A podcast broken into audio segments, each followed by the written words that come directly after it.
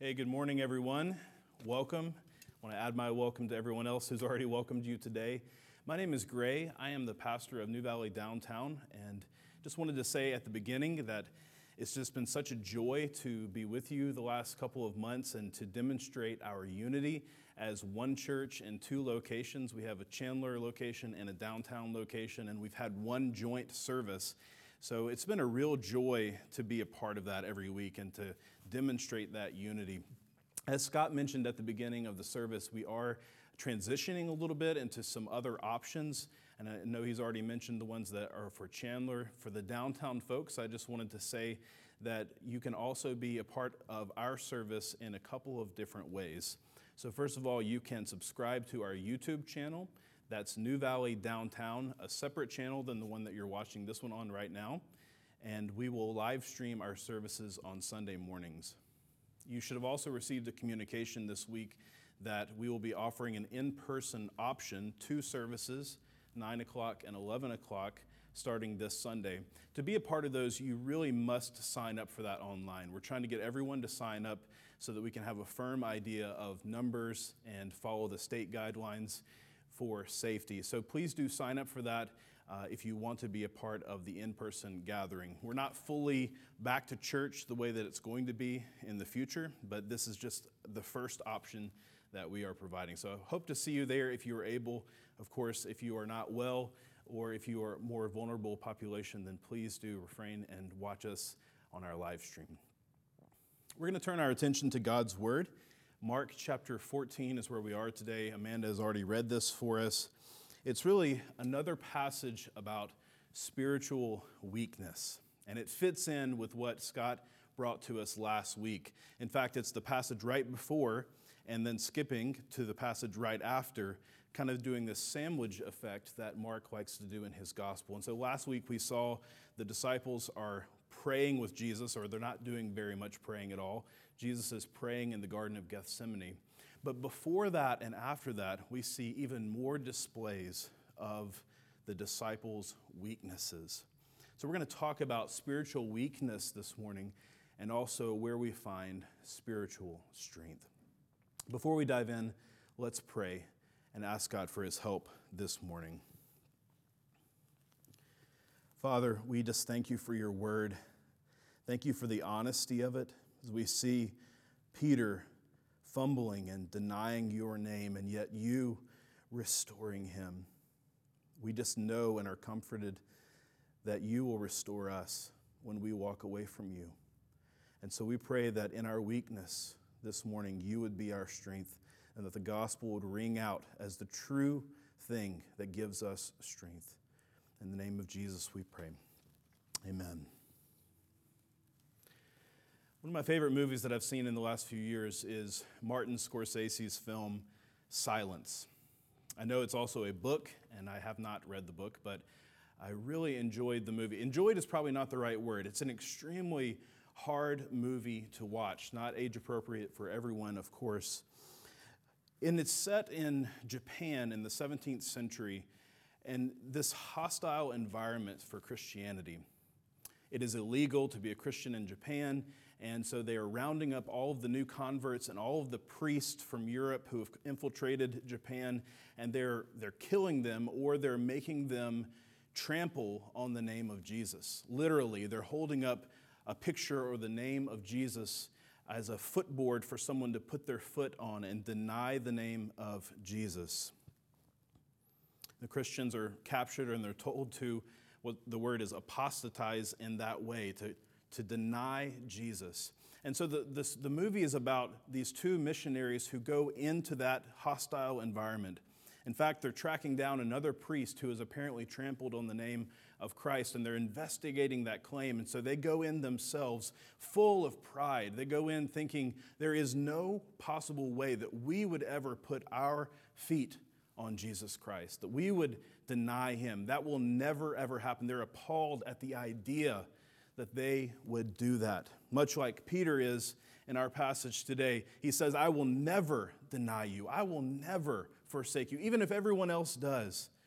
He insists that his ability is strong enough to never deny Jesus, to never trample him. So these missionaries go in to Japan and they keep running into this other character. His name is Kikikaro. And he's really the foil to the other characters because he's one of the most lovable characters in all the movie. He is pitiable and lovable and kind, and yet what he keeps doing is he keeps denying the name of Christ. He keeps trampling on Jesus' name, and yet then he comes and asks for forgiveness from the priest. He even betrays the priests at one point and sells them for money to the officials. And yet he keeps coming back and asking for this forgiveness. And they, in their pride, keep reluctantly granting this forgiveness. Throughout the movie, the priest, one in particular, Rodriguez, he has to wrestle with this fact of this grace and this mercy that's offered to Kikikaro. Is it the same grace that's going to be offered to him? As he, I will not spoil the ending for you, has to wrestle with many of the same things near the end. And will it be his pride that enables him to be able to never trample on the name of Jesus? he wrestles with that in a real way. This idea of weakness, of, of, of denying the name of Christ, of walking away from him, we see Peter, one of the most lovable characters in all of Scripture, actually doing this. In a sense, no different than Judas Iscariot, who sells Jesus' name. He walks away from Christ.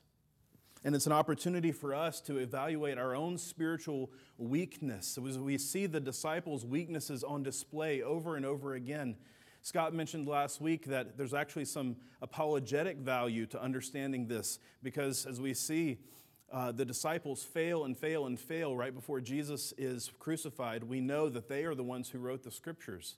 And so, why would they write a story that is uh, so unfavorable to them?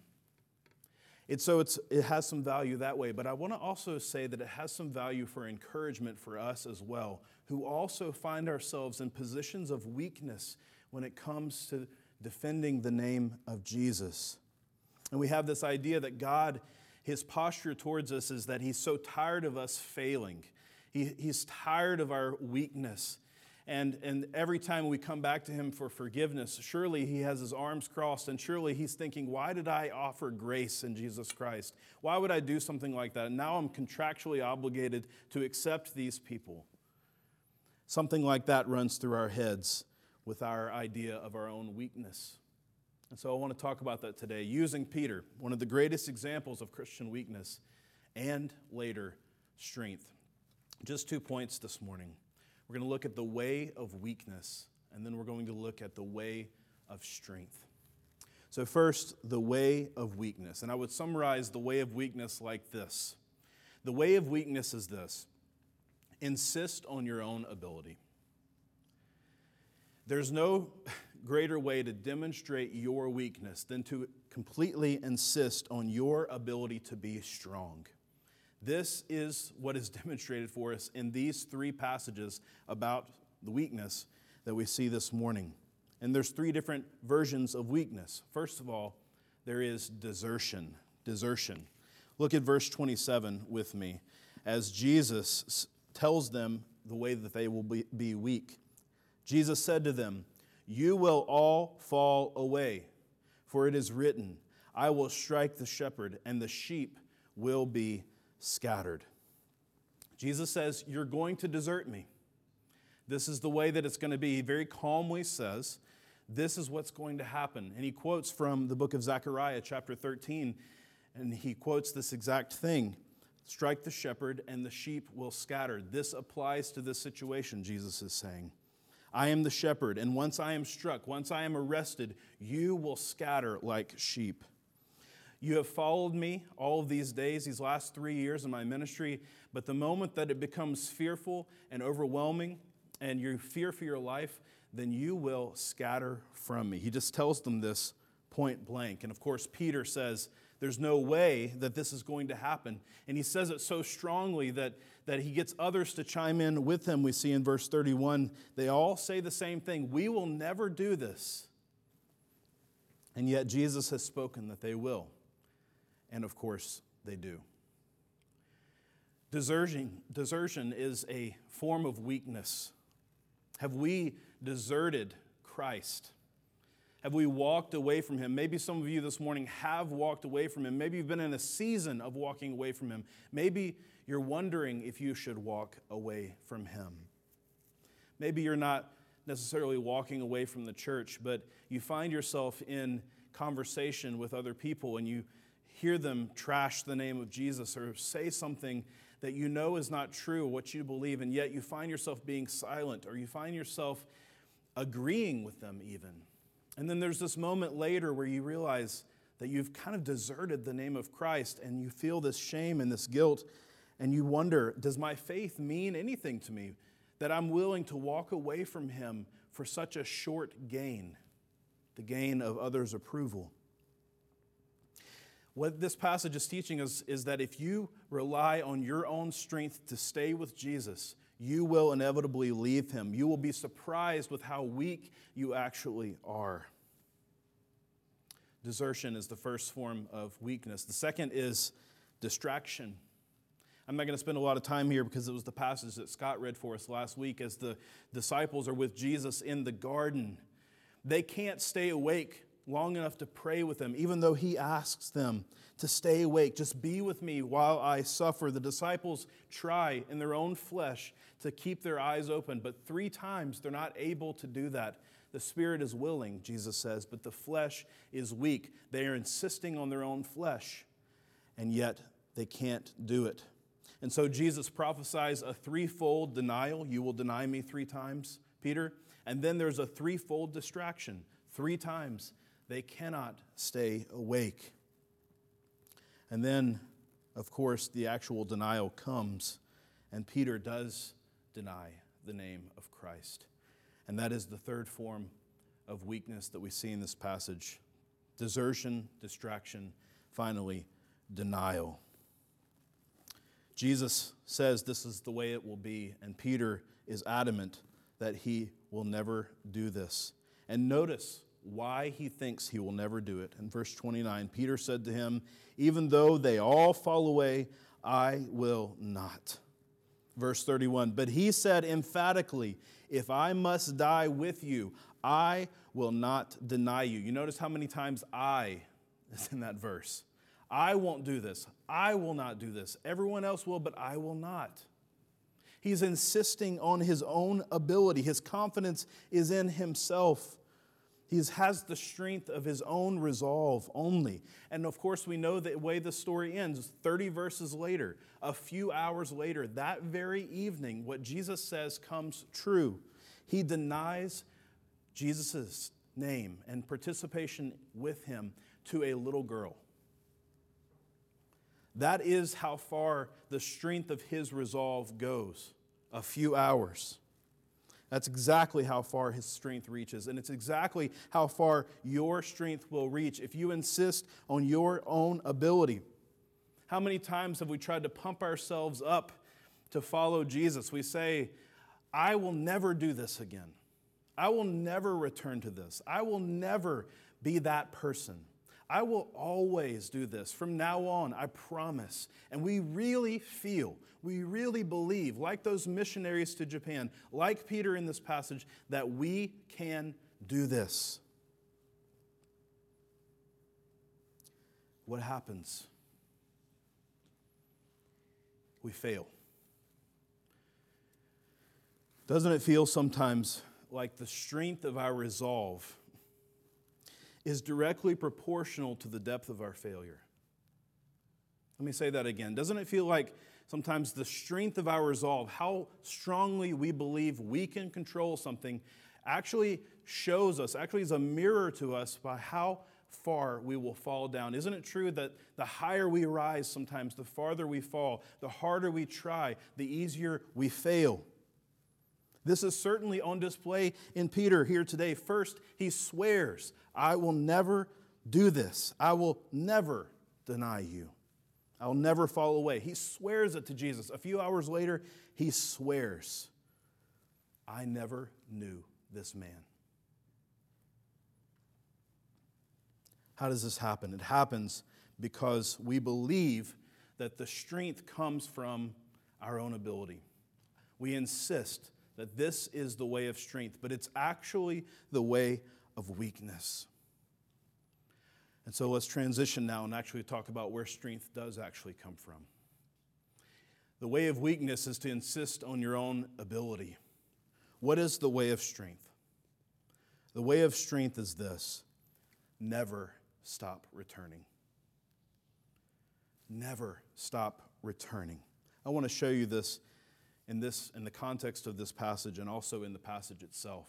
Because Jesus brings us into another context when he quotes from Zechariah chapter 13 and he says strike the shepherd and the sheep will scatter. And he says this is what's fulfilled here right now. But if you read just a couple of verses later in that Zechariah passage you see what the return is even though the sheep have scattered after the shepherd is struck, there is a return, and God comes back to his people. And it says this in verse 9 of Zechariah 13 And I will put this third into the fire. This third is the remnant that God brings back, and refine them as one refines silver, and test them as gold is tested. They will call upon my name.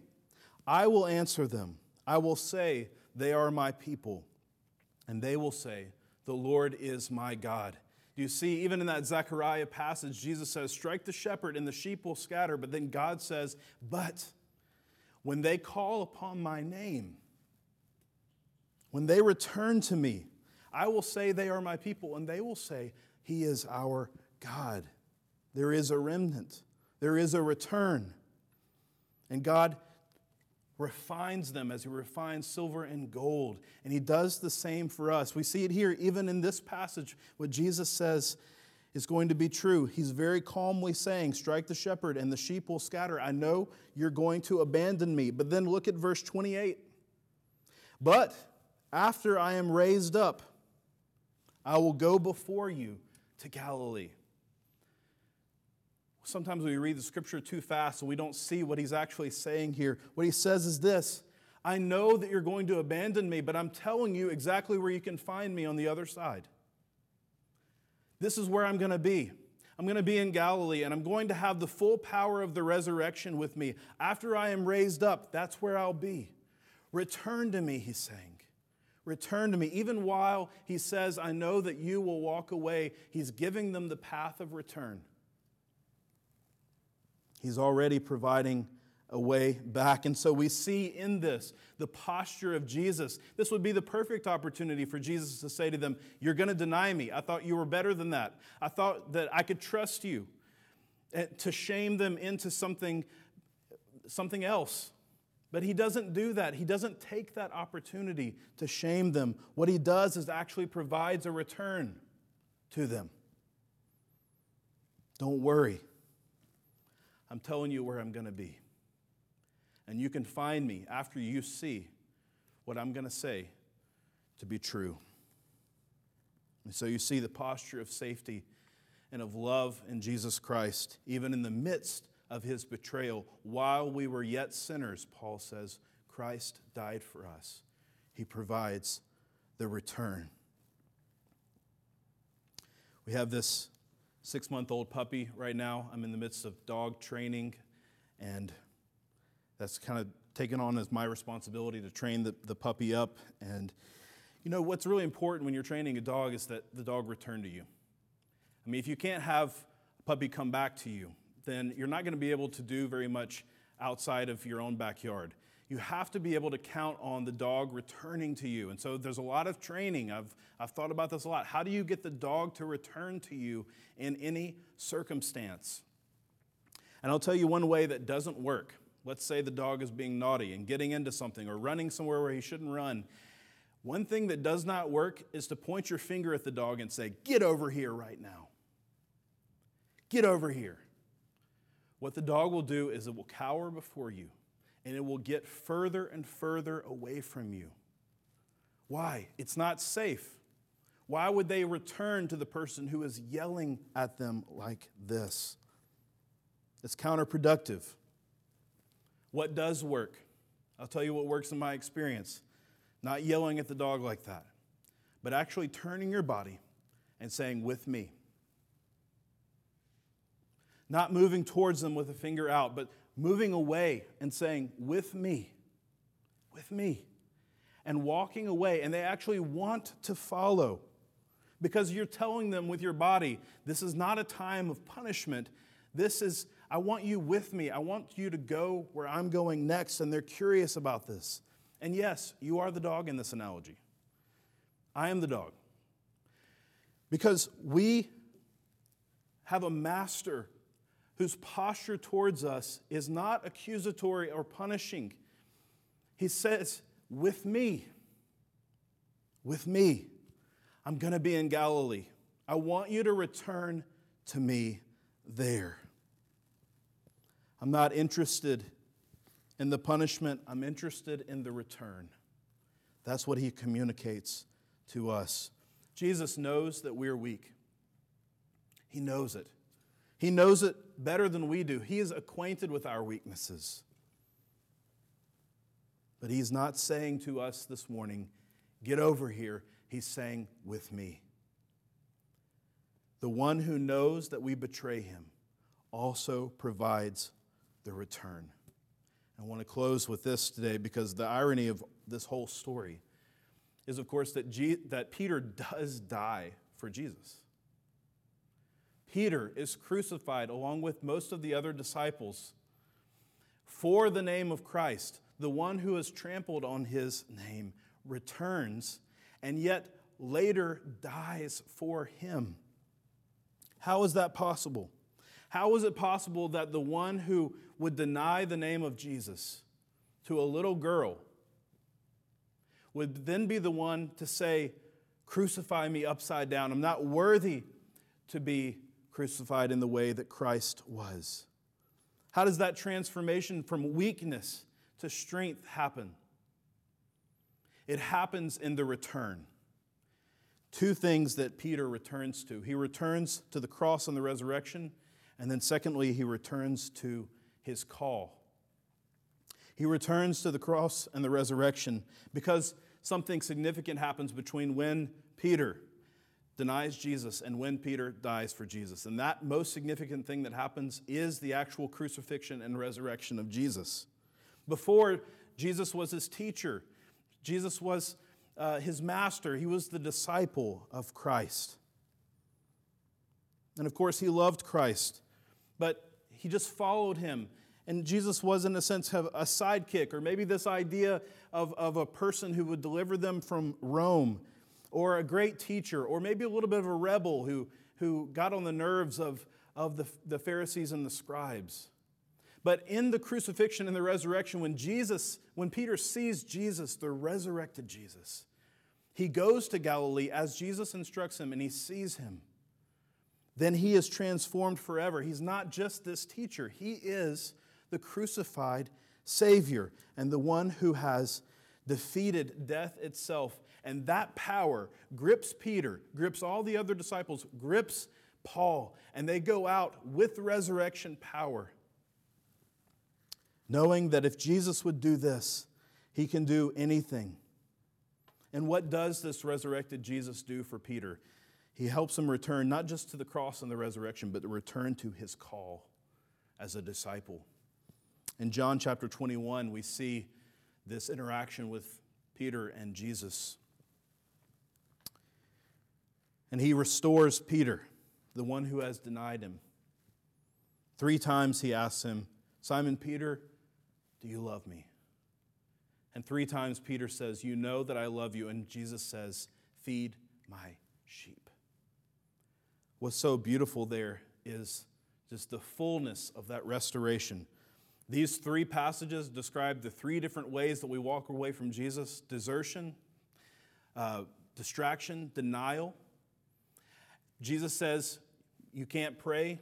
Three times you're distracted. Three times, he says, Peter's going to deny me. Three times Peter does deny him. And then Jesus comes back and he says, Three times, do you love me? See, the strength of his return is greater than the resolve that Peter had to not leave him. Coincidentally, John also tells us that this is the third time that Jesus appears to them after the resurrection. It's just this beautiful, symmetrical thing. Jesus provides the return. Where does spiritual strength come from? Where does it come from to, to die for the name of Christ? to be willing to die even in little ways in conversation for the name of Christ. If you insist on your own ability, you will feel weak every time. But if you focus on the return to Christ daily, you will become strong. It will become like a gym, like a workout for your affections. When you return to Him over and over again, you will get stronger. What does that look like? It means this it's a daily return to His forgiveness. You think about the last 24 hours. Where, where are the ways that you have sinned? Where are the ways that you have walked away from Him? Where are the ways that you have not been engaged with Him? And bring those up in His presence. Return to His forgiveness. He is willing and able to forgive you. You will feel like a failure, you'll feel weak. But actually, in doing that, you become strong. Don't just return to His forgiveness, also return to His love. You remind yourself of the gospel and of what's true of God towards us, His posture of love towards us. That it's not your ability that that saves you. It is actually His great love, and that actually He cares about you. And actually, He has a posture of grace and openness towards you, that He delights in you. Like with song, the prophets say. You are His workmanship, Ephesians says, His work of art, created in Christ Jesus for good works. He loves you. And He says, with me. You need to remind yourself and bathe yourself in the love of God, not just His forgiveness. But if you do this, if you return to His grace, return to His forgiveness, return to His love over and over again, you become the type of person who's strong in the gospel. You, you become bold for His name and would be willing even to die for Him, for the one who has done so much for you. Great author, John Perkins, uh, wrote this great book called Let Justice Roll Down. And many people know it as a story of racism in the South and growing up as a black man in, in Mississippi and, and what that was like in a, in a sharecropping family. But really, the book is, is profound in its, its look at the Christian journey. As John Perkins, it's an autobiography, and he tells how he came to faith and he was walking away from the Lord. And his particular struggle was gambling. He would give all of his money away to gambling. And what Jesus did in his life, when he gave his life to Christ, he gave up that addiction. And he talks about in that book how he actually did that, how he actually had the strength to stop that sin. He says, I didn't drop gambling because anybody preached against it. That kind of push really never works over the long haul. True Christian change works more like an old oak tree in the spring when the new life inside pushes off the old dead leaves that still hang on. So beautiful. He's saying Strength comes from something happening on the inside first, that then pushes off the old dead weight of sin. If there is weakness in your life, the strength comes by you admitting and letting Christ in, returning to Him, and seeing Him work on the inside first. And so, if you have been walking away from Him, if you have been a, a perfect demonstration of Christian weakness and denial, return to Him. Return to what He has done for you. See with what manner of love He has loved you. What He has done in the cross and the resurrection. What He does for you at giving you a call to go out and feed His sheep, to be a, a good works machine for His glory. See what He has done for you and return to that over and over again, and you will be strong. Let's pray. God, I'm reminded of the scripture that says that your strength is made perfect in weakness. That's so true. We, we believe that, that strength comes from our own abilities, that, that we can resolve to be better. And I pray that what would drive us this morning would not be resolve, it would be resurrection. It would be the return to what you have done for us, that we would see again how beautiful it is what you have done for us, and that that would drive us out with strength to fight sin, to speak boldly for your name, to love others the way that you have loved us. All of the results of the gospel would be driven out by your strength this morning. Would you help us to that end?